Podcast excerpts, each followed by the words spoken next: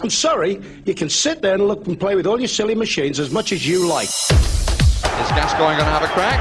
He is, you know. Oh, I say! Brilliant! Gee! He's round the goalkeeper, he's done it! Absolutely incredible!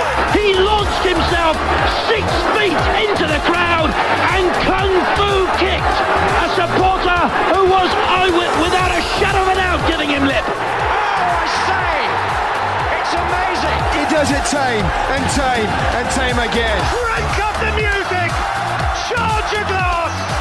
This nation is going to dance all night! Former England under-21 goalkeepers, absolute stalwarts. Occasionally hapless centre-backs, players turned pundits, drop down the divisions merchants, cheerful goal machines, Soccer AM sofa perennials, and inevitably, someone who is too good for the Championship, not good enough for the Premier League. Brought to your ears by Goalhanger Podcasts, this is Football Clichés and the Pure EFL 11.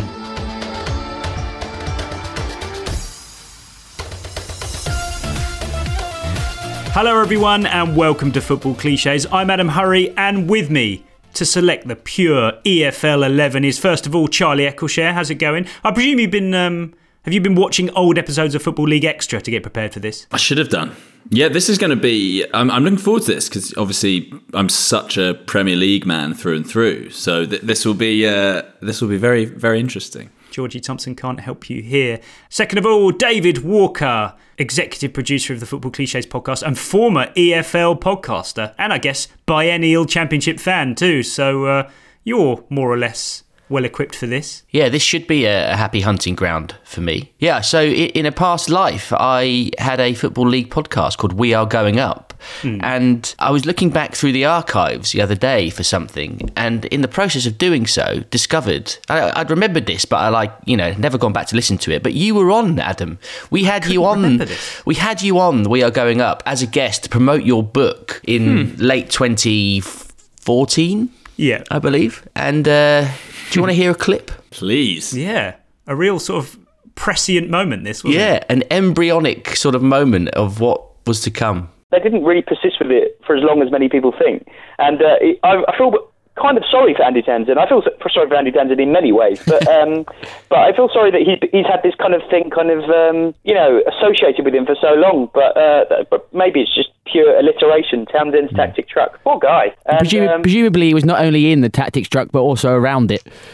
It was kind of like Schrodinger's cat of situation. Is Townsend in? I don't know. Is he dead? Who knows? That's where the germ was first born. There you go. Our paths did cross. Right, mission specialist for the Pure EFL 11. He's on an emergency loan from the Not the Top 20 podcast, the preeminent Football League podcast, no less, nominated for the Football Supporters Association Podcast of the Year. Vote for them, maybe, if you don't like us. It's Ali Maxwell. How you doing? Hello, guys. I'm doing very well. The preeminent EFL podcast, but famously not the original. As you mentioned, Dave, DCW, We Are Going Up. They were our forefathers and they stopped just as we started, which I've never really thanked Dave for, but it really did help get us off the ground. You need staying power if you're going to be a Football League entity, really. You need to be a stalwart. Yeah, how many years did you do, Dave? Because we're about to hit 8 years. We did 5, but we really did run out of steam in the last year. I've looked back at we were putting out an episode just basically whenever we could be asked, and it was time for us to retire. But you've taken it on to heights that we could never have reached. Well, you guys have reached it famously with this podcast, so it's good to be on with a fellow FSA Award Podcast of the Year nominee, but also, and sorry for saying this, Charlie, 3 people on this podcast have played league minutes for Ribblesdale Rovers this season. True, though, to square that circle, I have played with Dave for another team, but just not Ribbles. Fair enough. Well, that's a mutual appreciation over with.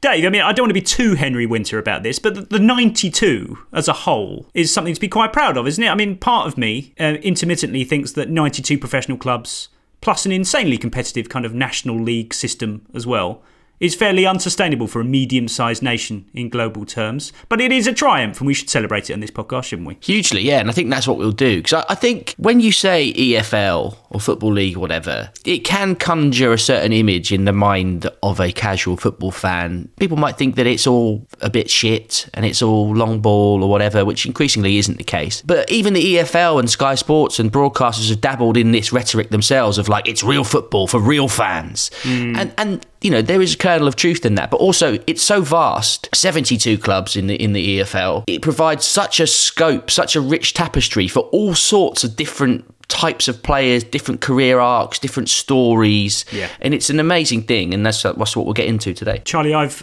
logged onto my brand new Wi-Fi, my new house, and one of the other options next door, the Wi-Fi network was simply called Loftus Road. How reassuring. Oh, I love that. Yeah. He's an Athletic subscriber as well, apparently, my next door neighbour. First one I've ever met in real life. Good to know the brand awareness is spreading. That's great. However, before we get on to the matter at hand, the briefest adjudication panel item of all. In the first of what I hope is a long-running series entitled Listeners Attempting to Nail One of the Commentary Clips from the Intro to the Football Clichés Podcast after, and I quote, one too many cans on the train, here's Danny Clark. He launched himself 6 feet into the crowd and Kung Fu kicked a supporter who is, I went, without a shadow of a doubt, giving him lip. Charlie, I'm giving that a fairly generous 6 out of 10, mainly because the acoustics of the train station toilets that he recorded it in let him down significantly. I was going to say it's hard to separate it from the acoustics. Yeah, I think that's probably fair. But also, he should get marks for being the first person to have done it. Yeah, true. Very as an early adopter, fair play. He got the stumble right in the middle. Yeah, he did, yeah. That was spot on. Yeah, note perfect there. Overall, though, Dave, the kind of Jonathan Pierce radio rhythm is not an easy one to nail. I thought this delivery was very sort of Hamlet at the Globe. Really projecting. Yeah.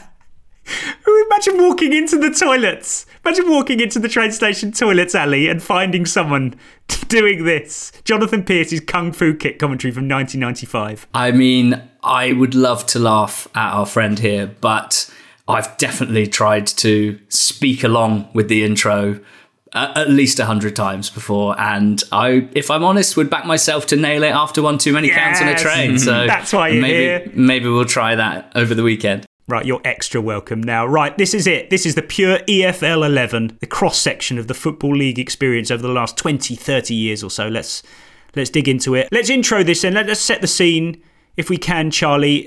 Friday night, Sky Sports football, Gary Weaver on comms. These are the sorts of players you might have expected to see in recent years. Yeah, I mean, that's very much in my mind's eye. Probably Don Goodman, maybe Andy Hinchcliffe, one of those guys alongside him. Sort of expressing mild annoyance at the attacking passage of play that's just gone on in front of them. Exactly. And kind of telling us, how football's changed over the last however many years, because nowadays exposition's expected to do this. Yeah, I mean, this is such a rich tapestry. And we'll start with goalkeepers, presumably, and that feels like one of the best and funnest positions of this team. Definitely. So many journeymen to start with, I think. Dave, I was thinking about what our inspirations could be for this, because obviously, as I mentioned, Ali's here as the mission specialist. He is in the encyclopedia of the EFL. I will be sort of digging around in the recesses of my football brain, sort of grasping at names. And the first thing I could think of as an inspiration was just simply recurring names on the Soccer Saturday Vidiprinter. And someone else on Twitter said Craig Mackail-Smith. And it's just so obviously going to be him. What a great name to select. I'm so glad that sort of synergy happened there. It's amazing to me how important the Vidiprinter is for this episode in particular. But I also guess that there's an aspect of when you were born and how old you were during certain eras that's going to play a part. As I think we all still clearly love football and probably still see Vidiprinters a lot, but probably not as much as we did when we were a lot younger. So there's, I've got a certain Reading team from about 2007, maybe 2003. I don't even know what year. I've got the whole team in my head because that's my strongest, most focused era of loving the Vidiprinter. I've got basically anyone who wore that very specific EFL shirt font from 2004 to 2016.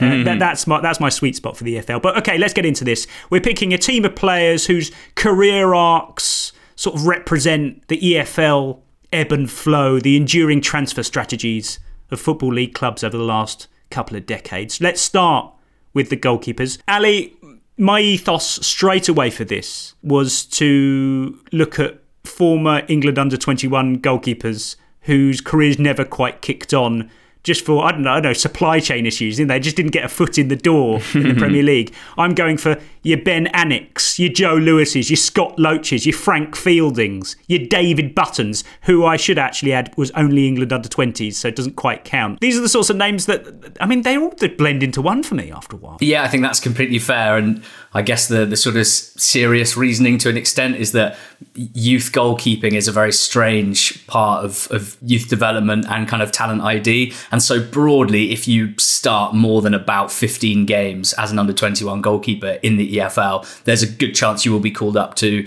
at least the under-19s or the under-20s. I mean, on that note, you mentioned Joe Lewis. Mm-hmm. He's notable because he was once called up by Fabio Capello to the England squad. I'll take you back to May 2008. England have famously not qualified for Euro 2008. McLaren's out, Capello's in. They have an international break. And from what I can gather, it seems like no one gave a shit, including all of the players. Was that when they played Trinidad and Tobago? Was that the international break? Yeah. That's exactly it. USA, Trinidad and Tobago. And Chris Kirkland drops out for some reason. And Joe Lewis gets called up. And at this point, he had only played 46 games in League Two and no other senior games at all. He was playing for Peterborough. They had just won promotion from League Two and he got called up, presumably just because he was, I think, in the under-21 squad and he was sort of in the building, so to speak. But also, I think it's highly notable for these purposes. Was that before or after he played up front for the under-21s? It was him, wasn't it? The only keeper I can think of playing up front is David James for Stuart Pearce's Man City. I'm 90% sure I've got this right. Joe Lewis... Really? England, and he came on as a sub and played up front, not out of necessity, just out of basically of choice, sort of mild banter reasons. Yeah, England under-21s 7, Azerbaijan 0. Stuart Pearce was the manager, and he Joe Lewis ended up playing up at centre forward because I think they just ran out of subs. And God! And there was a kind of slight debate about whether it was. Hold on, everyone knows that Pearce played James up front, but has this ever been made clear that he did it twice? Has anyone ever made that link? First time I've ever identified this. There's an amazing quote Joe Lewis talking about the time he got called up for England when clearly he shouldn't have been there. And the quote is, "I remember being disappointed with David James. He wasn't interested in talking to me. As the senior goalkeeper, I thought he'd be welcoming, but he's a strange character. You never knew what was going on inside his head." Didn't belong there. Hadn't played enough senior games as far as I'm concerned. All roads, though, Dave Walker, lead to this man. As John Sands writes in, EFL goalkeeper, I just think Lee Camp. Derby, QPR, Norwich, Bournemouth, Forest, Rotherham, Birmingham. Head just too much the shape of a football to be elite. Rob Phillips also says, record championship appearance holder. I feel like he played every Sky Sports Championship early kickoff for about 10 years. So statistically, Dave, he's very well backed here. Yeah, I think he completely ticks the box there. I think some of those you've just mentioned, I also had a category in my mind which was similar to what you've just said with the under-21s, but goalkeeper who goes on to be a sort of solid third choice for England. And there are the likes of Jack Butland, Tom Heaton, John Ruddy, who have all... They're too Premier League-y, though. But yeah, I was going to say, they probably have risen a bit too much, you know, and they've played a bit too much Premier League football at some point in their careers. It's hard to beat Lee Camp, though, with those clubs that you've just mentioned, and also the appearance factor. I like that. If we were going to throw some last-minute spanners into the mix, you could go the other way, the other kind of career trajectory, down from the Premier League, Charlie, and pick any number of former Manchester United youth goalkeepers. Luke Steele, Paul Rachubka, Ben Amos, and Kieran Westwood, who sounds like he should have been a Manchester United youth goalkeeper, was actually a Man City youth goalkeeper.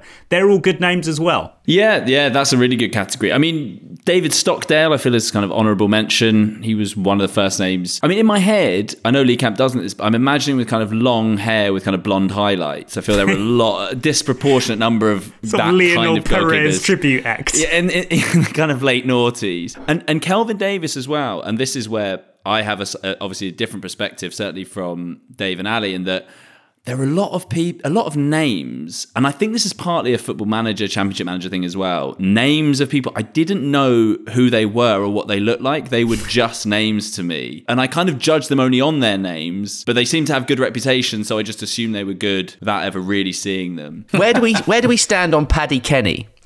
Because I feel that getting our heads around this early would be instructive for what comes later on, because he is no question an EFL stalwart who has had promotions and obviously associated with Neil Warnock, but he's kind of, is he too much of a sort of cult novelty figure? Yeah, to be... Yeah. I know what you mean. Adam needs to decree to what extent we weight towards banter figures or, you know, try and... be relatively serious and respect the footballing careers as well. As with all these sort of fairly domestic-based 11s, it's okay to have a sprinkling of Soccer AM, but not too much. So you can't have Paddy Kenny and Lee Trundle, is all I'm saying. Well, so, yeah, Akinfenwa was suggested as well by a few people. Yes, also that. So for that reason alone, our number one, the first name on our team sheet, is Lee Camp. His Forest counterpart Lee Camp was having a quieter day, but reacted brilliantly after the break to keep out Richard Wood. Right, back four time. Loads of directions we can go here, but I'm going to do what I always do, Ali, and just throw names at you and see what sticks. If you want to go in a different direction, it's entirely up to you. Danny Batt, Ben Tozer, Lee Peltier, or is it Lee Peltier? Yeah, he's got a little bit of French flair on that. I think it is Peltier. Interesting, and this is going to be the issue with this podcast not being 5 hours long, because at any given time there are about 1,500 EFL players, and we've got to go through them all. Yep. But I say that to say that you've only said one name that's actually on the tip of my tongue, okay. And it's Effie Sodji. Yeah, we should start there. Everyone knew the Sodjis because there were lots of them. There were three brothers that played professionally. Effie Sodji wore the bandana with the phrase "against all odds" on it, which was fairly iconic, and played for Nigeria in international tournaments. And played a lot of football at these levels, was also found guilty and jailed for fraud a couple of years ago for siphoning money. Oh, that's quite EFL, isn't it? From his own charity. Oh, God. So, wow. There's one defender that I just have to say, and then I'm happy to take a step back on defenders, because I think, you know, EFL, brutish defenders are probably in the eye of the beholder. But I think for a right back, there can only be Graham Alexander. Yes, okay. He was on my list. For so many reasons, right? So longevity in appearances is always going to be a factor here. And he became the second outfield player after Tony Ford to make 1,000 career appearances in English football. Love it. He had a 10-year stretch between 1999 and 2009 where he played over 40 league games in 9 of 10 seasons, including the full 46 games 3 times and 45 games 3 times. All 3 times he missed a game through suspension, which is spot on for a right back. That's how it should happen. He made it to the Premier League eventually at 37 with Burnley, where he became the oldest outfield Premier League debutant at the time. He became the 4th oldest Premier League goal scorer when he scored, but mainly for the penalties, like makes him stand out as much as anyone I can think of in terms of having one thing. So Transfermarkt reckons he scored 71 and missed 4. So that's a 95% conversion rate. But not only did he take them and score them, but watch them back. And I've not seen anyone do this before or since. And he's maybe the best of all time in English football. So the technique is mental. It's absolutely really mental. Yeah. He runs straight at the ball, like stands straight behind it, about 8 yards. He runs straight at the ball, and he's got 3 finishes. So he either goes down the middle with his laces, with like a straight boot, really powerful. He can go outside of the foot into his right, the keeper's left, and then sometimes he just closes it and does a little instep into the corner to keep the keeper guessing. It's unbelievable. I love the pressure of it. You know, it was the control you have to have on your emotions. You know, the spotlight being right on you, and it's like, come on then. You know, and it's, you know, I don't know if you can say it, but I say, you know, you're putting your balls on the table, really. And they're either going to get tickled or kicked. And also, he's also managed Fleetwood, Scunthorpe, Salford, MK Dons, and now Bradford, all in League 1 and 2, never made it to the Championship. It's overwhelming. And Charlie, even if there was any danger that Graham Alexander might have crept into being slightly too Premier League, the fact that he set those records for being the oldest player to do X, Y, and Z just is quite championshipy behaviour. You know, finally got up there. So all boxes ticked. I think that's the slam dunk. There are a few other, again, sort of categories to open up. Left back, Nicky Shorey. And Ali mentioned that Reading team. I mean, he was so in that space. But what the box he ticks as well is played in all the divisions. So he came up, he played...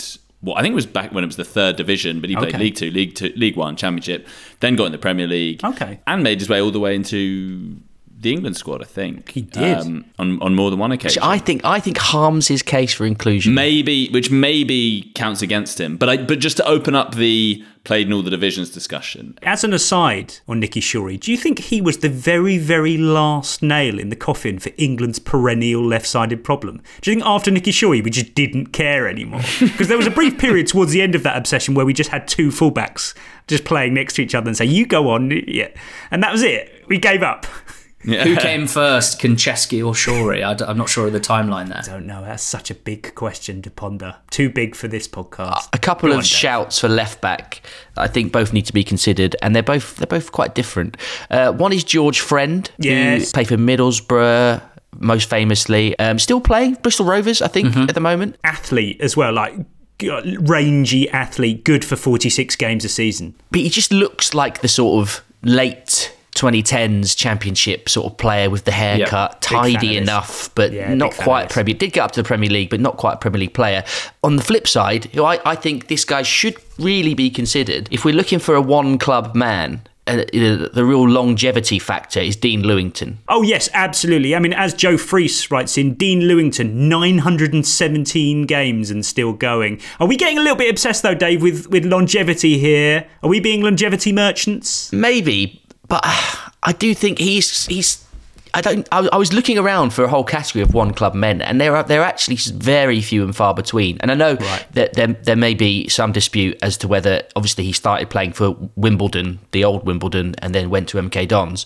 There may be some people that would say he wasn't a one club man in that regard, but through no fault of his own, he's basically played for the same organisation, saying he had to move with them, didn't he? And he's still there. Nicely put. You know, classic England football family as well. His dad, Ray Lewington, who I think of as one of those guys who will wear shorts on the bench. He's a shorts man, in every weather. And quite sweet when there was a period last season where MK had sat their manager and Dean Lewington became the interim manager as the senior player, and Ray Lewington came in to give him a hand, which was nice. And here's the other reason why he should be in, I think, is because he's not a Championship man. He may have played a bit there, but he is purely, really, the bulk of his career is sort of League One, League Two. And I think as we go forward, we may struggle perhaps to include League Two, League One players. It is inevitably going to skew towards the Championship. Possibly. Yeah. So my other defender names just before we adjudicate would be Richard Keogh and Aidan Flint. Keogh is such a specific look and style of play. You're never actually sure if he's good or bad or somewhere in between, but he's played for about 15 years only in the Championship and League One. So there must be something about him. He's also got a high profile controversy to his name when Derby had some fairly major issues a couple of years ago. Yep. Aidan Flint has going for him the fact that he has a league hat trick to his name from centre-back, which included a Rabona volley at the back post. I'm genuinely not making that up. It does defy physics, so do watch it. A Rabona volley. But also quick hits. David Wheater, who has the most broken nose of all time. He's too Barclays for me. He's too Barclays for me, Wheater. I literally completely flatlining that one. Not having it. He was fair enough. He's a classic case of someone who just kept playing even though he was dropping down. Oh, late era David Wheater. Okay, I see it. Paul Robinson, who I just think of as the most absolute bulldog of a defender. And Steve McNulty, this is probably straying into like sort of banter parody territory, but there's no getting away from it. He was heavy. He's too non-league. I looked at him, but he's far too non-leaguey. No, I think that's fair. That's all I've got. Honorary mention for that lad. Yes, very much so. Another centre-back in that kind of, I know him from Football Manager, but not a lot more, is Danny Shitu. And again, like he was one of those guys, everyone kind of knew him. He was obviously the name as well, but he's that. I mean, if you wanted, I don't think this is right, but if you wanted that loanee who then went on to the Premier League, there's Ben White who played for Leeds, Newport, and Peterborough. And one of the only reasons I mentioned that is because a friend of mine, when he was playing for Leeds, was watching Leeds in the Championship.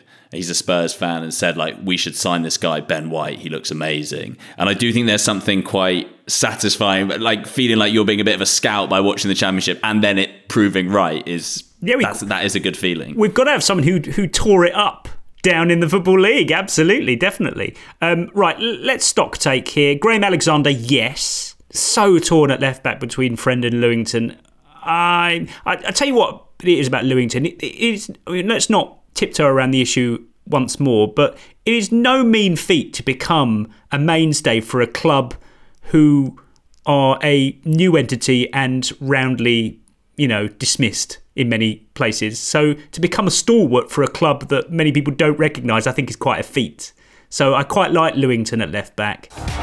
But with only 2 minutes left, skipper Dean Lewington made sure no one cared. Travelling 50 yards and beating Tom Penford, he scored emphatically.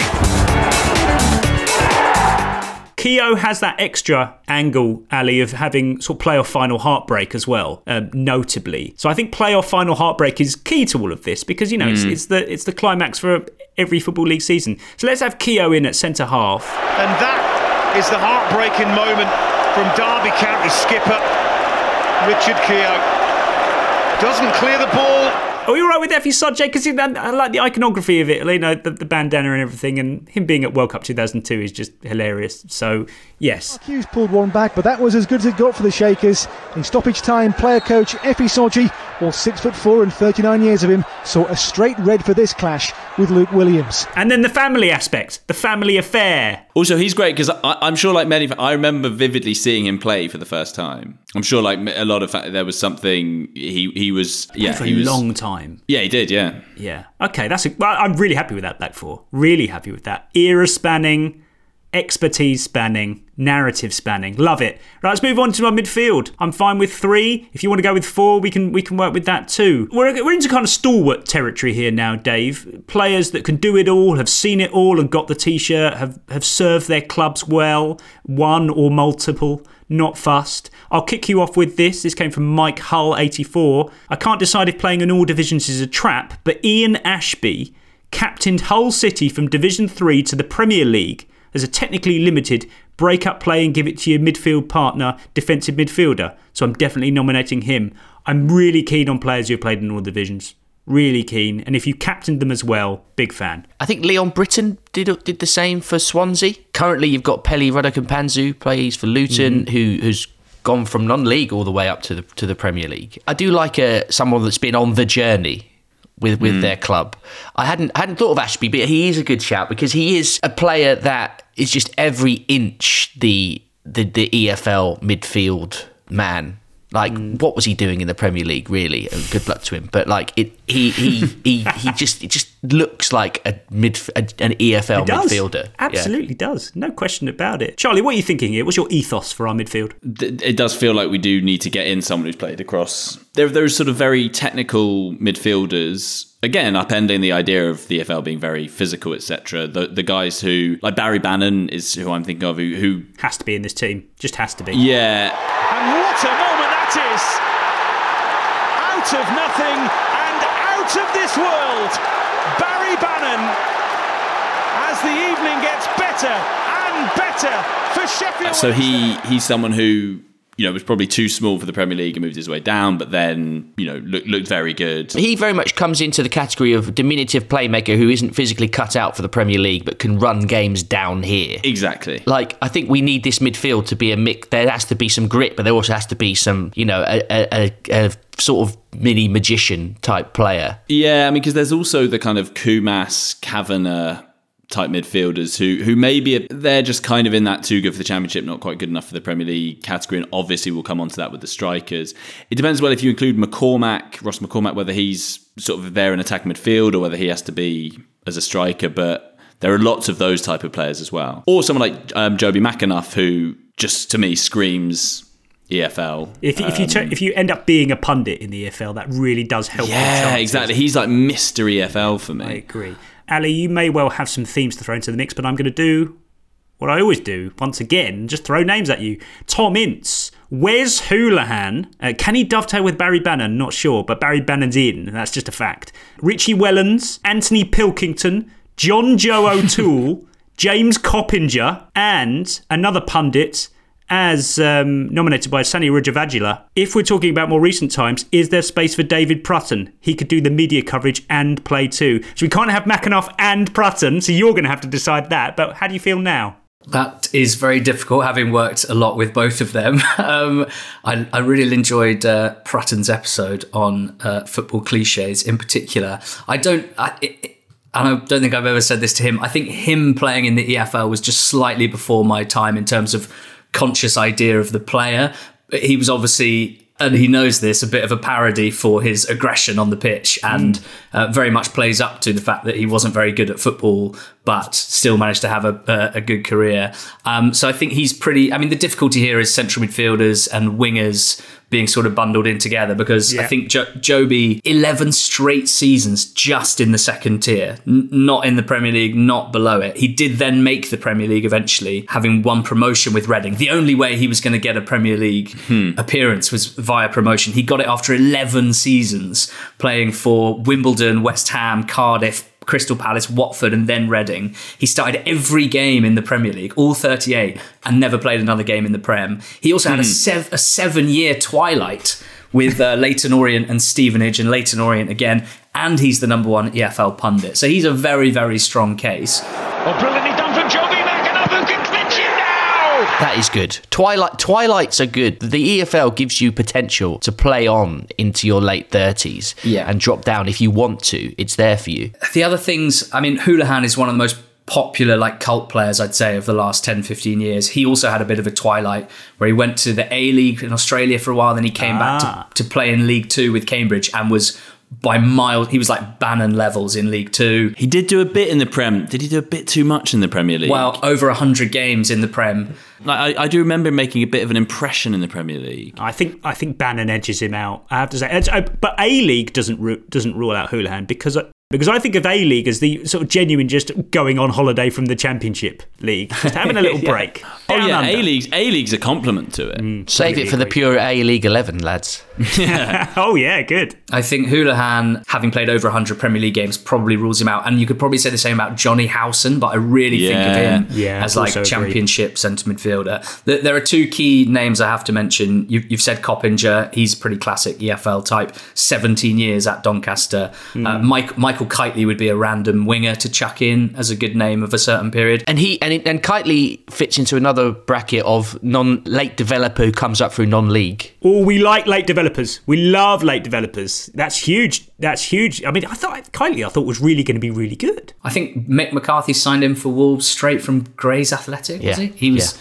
That was exciting in the sort of Champ Man era. The two names that we can't move past midfielders without mentioning are Peter Whittingham, who... may he rest in peace, was an unbelievable player, scored 20 goals in a season from midfield, which is, you know, Lampard-esque, but that never really happens in the Champ. And he's, although he's not small like Bannon, he probably is...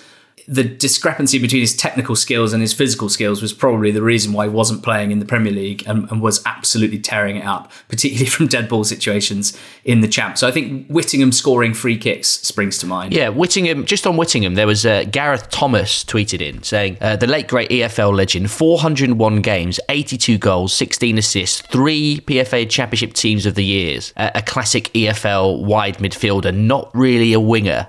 Sort of a slow, not a pacey winger, kind of like sort of midfield left on an old Championship Manager game, but that position doesn't exist in the modern game. Yeah, like a left-footed sort of poor man's David Beckham in some ways. The one that I've clearly got wrong here, I'm just getting the criteria wrong, but has to be mentioned because he put together the single greatest season of all time in the Championship, and that's the Streets' Adel Tarabt, who 19 goals and 21 assists for QPR under Neil Warnock, no less. So he's got a little Warnock multiplier in there.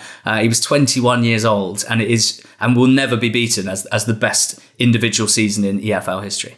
Well, I mean, it's interesting that you touch on Championship Mavericks, players who could possibly be collected under the umbrella term, what are you doing here? I think our midfield is right for one of these. Ali Benabia, Robert Prozinecki, Inigo Idiáquez, who I don't remember anything of at Derby, but I remember the fuss being made about him. You could also have your David Frios. I mean, more recently, Ruben Neves. I mean, we know why he was down there, but mad that he was. The problem with this category, I had the sort of, what are you doing here? And, you know, you can rope in sort of Edgar Davids, Royston Drenthe. Even going back into defence, Watford had Filippo Garli for a season, who was part of the legendary AC Milan team, played alongside Baresi, and he popped up at Watford for a season because we had Vialli as our manager, and he was 39, and he was great for a year. But the problem is with, you can't have Edgar Davids in a pure EFL 11. No, and it's the same when we, you know, there's another category of talking about Premier League loanees who drop down and play a handful of games and go on to be legends. Harry Kane, Beckham, Lampard, Terry. No. It's a notable feature of the EFL, but you can't have them in the 11. You can't have Harry Kane up front for the EFL 11. We're getting there. We're figuring it out. You tear it up. But I also think you hinted at it, Ali, but I do think Tarapt is to Streets Won't Forget 11. I think he's so synonymous with that team. And 11, I will resist. We'd never get him out of that contract. I think that's an important point, because if you can get into another 11, or whatever it is, another Football Clichés 11, you can't be. That should exclude you. I'll have to set up a spreadsheet, because this is going to get very worrying. You know, these are great names, but again, like the Edgar Davids, Robert Prozinecki, Paul Gascoigne, Paul Merson, they are just not thought of as EFL. They're not pure EFL, are they? On a vaguer note, I really enjoyed this from Emma Levin. Between about 2010 and 2015, every team in the Championship had a Tommy Smith. Yeah, I don't know. Who's completing our midfield here? We've got Barry Bannon. We've got Joby McEnough. I think we should go 4-4-2, because I think we should have Whittingham on the left, McEnough on the right. I like that. That feels right. Okay, let's try and complete this midfield then. We've got Barry Bannon. We've got Joby McEnough. Whittingham, I mean, I'm concerned about going to Championship here, but given that, you know, that was his level for so long, and he excelled at that level for so long and became a sort of talismanic figure at one club, I'm kind of happy with it. Shackle heads it away, only to Emmanuel Thomas, turns it in field. Whittingham with the shot. Oh, what a goal from Peter Whittingham! He also related to Guy Whittingham, who held for a long time the record for most goals in a Football League season. Do you remember how many? 42. 42. Yeah. 42. Good knowing of stats. Okay, that's 3 out of the 4. One more then, please. So we need another central midfielder to go in there with Bannon. I mean, I do like Prutton. He also ticks the box for me of being someone I'd never seen apart from on Football Manager. And we are getting very Championship here. I have to warn us again. Was his red card in the Premier League, that famous meltdown? That was in the Premier League, yeah. Okay, so we've got our sort of emerging late career League One playmaker. We've got our player turned pundit. We've got our talismanic Championship level figure. I want our going through the divisions central mid. We've got captain Ian Ashby, or we've got Peli Raducunpanzu, who's in the Premier League now, which I think counts against him, actually, and we've been hearing too much about it. So on that basis alone, Ian Ashby is not only in our midfield, but he gets the captain's armband as well. Comes in, header from Ashby!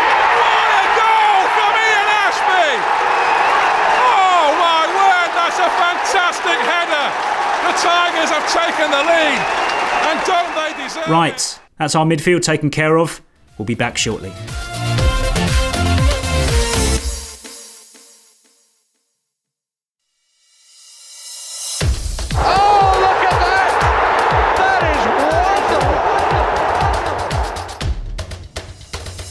Welcome back to Football Clichés. This is the pure EFL 11. It's the sprawling mess we all anticipated it would be, but we're plugging away, as you ought to, in the Football League. Let's run through our team so far. In goal, Lee Camp. In defence, Graham Alexander, Dean Lewington, Richard Keogh and Effie Sodji. In midfield, Barry Bannon, Joby McEnough, Peter Whittingham and captain Ian Ashby. Now, we've been denied a three-man forward line, which is always a crushing moment because forwards are always the fun bit. So we have a real selection headache on our hands up front, Charlie. Yeah, this is going to be tough. There are loads of names. I mean, we've trailed a couple of them. You know, the slightly more novelty Soccer AM options, Lee Trundle, Akinfenwa. I must say, I mean, Lee Trundle was one of the first names came to my head. Really? I guess in the way that he kind of transcended EFL and arguably football. You know, he became this kind of, you know, he was inventing skills and doing mad stuff. Maybe he's two Streets Won't Forget. Though I don't think he was achieved enough in his career. He's also quietly part of another interesting category, which is the late developer that comes up through non-league, because he didn't play for Wrexham till he was 24 and Swans when he was 26. So there's obviously we've got your Vardis, someone like Alfie May right now, who was playing for Hythe Town until he was 24, current top scorer in League One. So that's quite a nice subset of these strikers. It always seems to be the strikers that come up from non-league as well. I do like, Ali, that kind of tantalising transfer strategy towards the lower reaches of the Football League, where you see a player who's scoring 30, 40 goals for a club who may be like 3 or 4 divisions below, and they're obviously a good finisher. You think, can they do it? And they take that chance. And I would say, on average, they tend to sort of float rather than sink. You realise that strategy has a name, and it's called Barry Fry. And it's called Peterborough United. And if there's a club that I think of as EFL strikers, Craig Mackail-Smith, Aaron McLean, so many others, more recently Ivan Toney, Johnson Clark Harris. Johnson Clark Harris is interesting to me because I wonder what the people who are in their peak Vidiprinter era now, who's Craig Mackail-Smith now? And I reckon Johnson Clark Harris could be it. But Peterborough stand out to me. There's also one, I've mentioned Reading a few times. They're clearly my North Star, but there was a Reading team that had, all in one squad, Leroy Leiter, Dave Kitson, Kevin Doyle, Shane Long and Simon Cox. And that is sensational. And they are also the Championship's all-time points record team. So are they just too good? Too good for this team. You've also got Jermaine Beckford and DJ Campbell are also both non-league strikers who came out. I think Beckford, the FA Cup goal for Leeds at Old Trafford probably is the most notable moment of his career, and that, I don't know, I think that maybe when we're splitting hairs, he probably misses out on that basis. Yep. DJ Campbell was an FA Cup guy as well for Hayes and Yedding. That's where he kind of came on. That's where he got his Barry Fry move into the EFL off the back of. So maybe that's not quite right either. And he did have a Premier League season where he was quite noticeable. I mean, Jordan Rhodes he is. I think he played 6 games in the Premier League, but that guy, he is so. This is why I wanted 3 strikers. There are so many strands to play with here. If we had 3 strikers, we'd be able to comfortably address the too good for the Championship, not good enough for the Premier League aspect of this, which is inevitable. We should have someone in that. And I think that has to be Jordan Rhodes. I've got a way we might be able to get round this. Okay, could we bring someone off the bench later on? No, could we go 4-3-3 and we keep Bannon, Ashby and Whittingham could play in a midfield 3, and Mackenough can just be our he can be our pundit of choice. All right then. He can be our media representative. We've got him on a retainer. He just does bits and bobs. Right, okay. So we're having 3 strikers. We are having a too good for the Championship, not good enough for the Premier League player. It is Jordan Rhodes, so that takes care of that, and we don't have to waste any more time on that. He's spearheading our forward line. Delivery is dangerous! Jordan Rhodes bounces! Coin toss for you now, Ali Maxwell. Is it Jamie Cureton or Nicky Forster? That's the choice. You've got to make it. It's definitely Jamie Cureton of those two. They certainly were a kind of Batman and Robin of the exact Vidiprinter era, where I was most obsessed with football and the lower leagues. But I think it has to be Cureton. I mean, the one thing that goes against him, which people may have forgotten, is that the first goals he scored as a professional were in the Premier League for Norwich. I do remember him bursting onto the scene in 94-95. Yeah, and then he scores EFL goals from 95-96 to 2015-16, which is absolutely insane. So between the two of those, it has to be Cureton. Delivers it up towards Parkinson, who got the flick on. Cureton! Yes! Majestic finish! A laid-back celebration! Does he know the importance of that goal? The standout name for me, who probably ticks the too good for the Championship, not good enough for the Premier League box just, is Billy Sharp. Mm-hmm. Now, Billy Sharp has scored the most ever Championship goals, which clearly goes in his favour. He's a hometown hero for Sheffield United.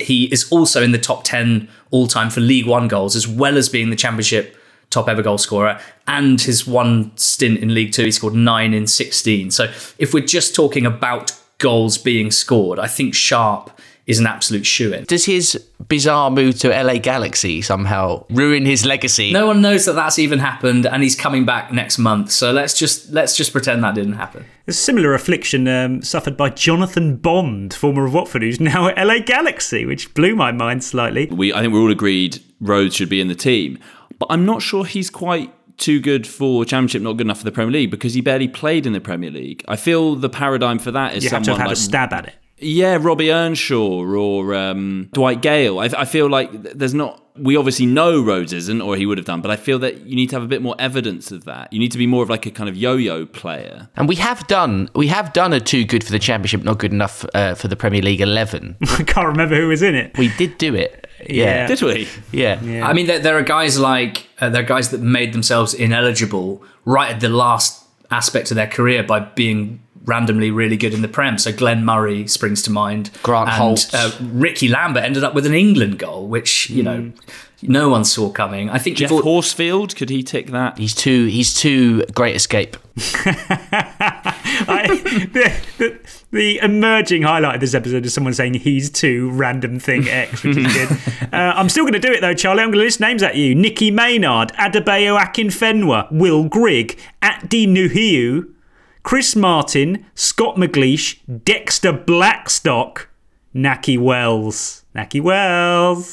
Will Grigg is he too Euro 2016? He's to that song. The song has transcended him. Song. Yeah, exactly. But Bayo Akinfenwa very much belongs to a category that I have christened inexplicably talented striker who is carrying a bit of timber.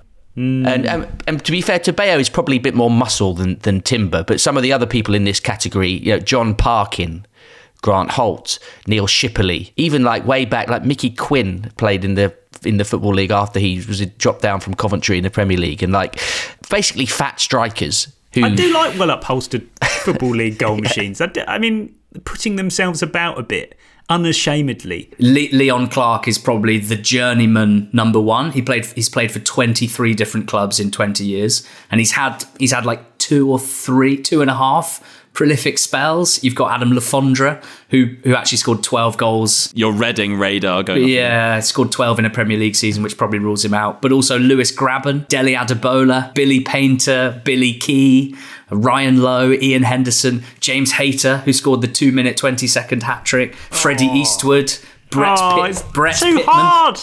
Where do you stand on Chris Martin, Ali? He's on my long list, obviously, but I mean it's the longest list of all time, so it doesn't... Still going, of course. He scored from about 45 yards the other day, and then the next game scored a cute little back heel from a low cross. So, you know, he's got recent form in his favour. Do you know what? This is getting really interesting. And do you know, I'm going to make the executive decision. I'm bidding off the too good for the Championship, not good enough for the Premier League. It's done. Rhodes is gone. Wow. It's gone. Rhodes is out. Jamie Curriton remains in our front line. And I really like this from Football Clichés artwork ace, Amo, who says... Every team you face in the Championship should have a massive striker with a below-average goal-scoring record, but who you are convinced will come on and get the winner. Leading name in this category for me is Lukas Jukovic. Others, Rudy Gestedt and Darius Henderson. We're on the right track here. Darius Henderson does also tick the not good enough for the Premier League. He has that in his category as well. Yeah, but he doesn't tick the too good for the Championship half of that equation. Right. What about Paddy Madden? He seems quite EFL. I mean, he was in my Vidiprinter list actually, Paddy Madden. I think that Curriton's in. I feel strongly about Billy Sharp, and then +1 would be that. That's how I would like it to end. I still think Rhodesy should be in there. Oh. Rhodesy. I'm really keen on Naki Wells, personally. Done it in a few divisions. Vidiprinter friendly. You can picture the finishing. Dave, Rhodes versus Wells, what's your instinct? Both were in their heyday during the aforementioned We Are Going Up podcast days. Rhodes, I don't think Wells is...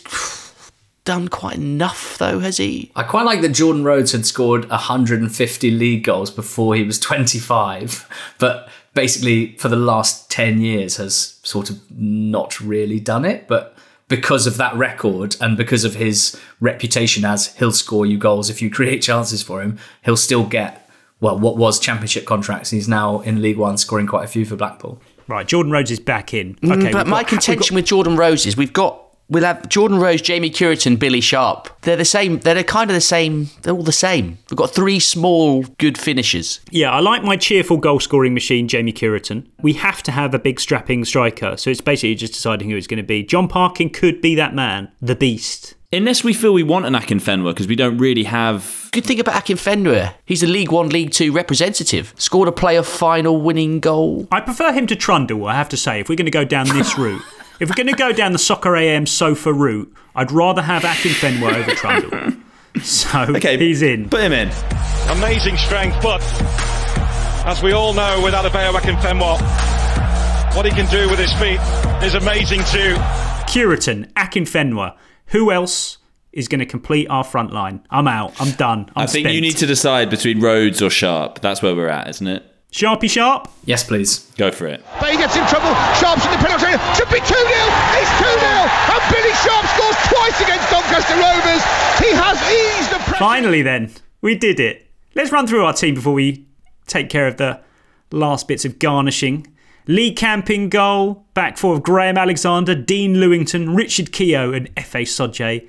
A midfield three of Barry Bannon, Peter Whittingham and captain Ian Ashby. Joby McEnough only good, fit enough for the bench. Up front, Jamie Cureton, Bayo Akinfenwa and Billy Sharp.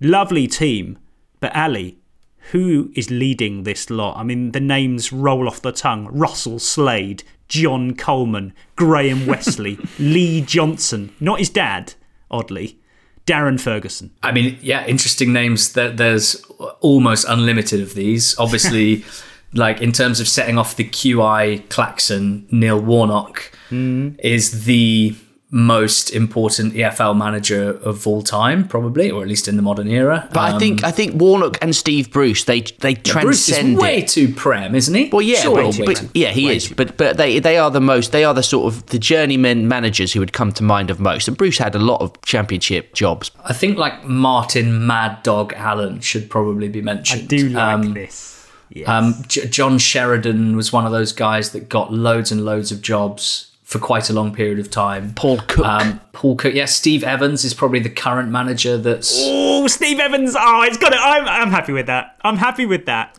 Controversy, being larger than life. I do like it. So who is our mad owner of this club? So is it going to be a local businessman done good, or is it going to be a faceless corporate multi-club investment fund? We've got plenty of examples of both, don't we? I mean...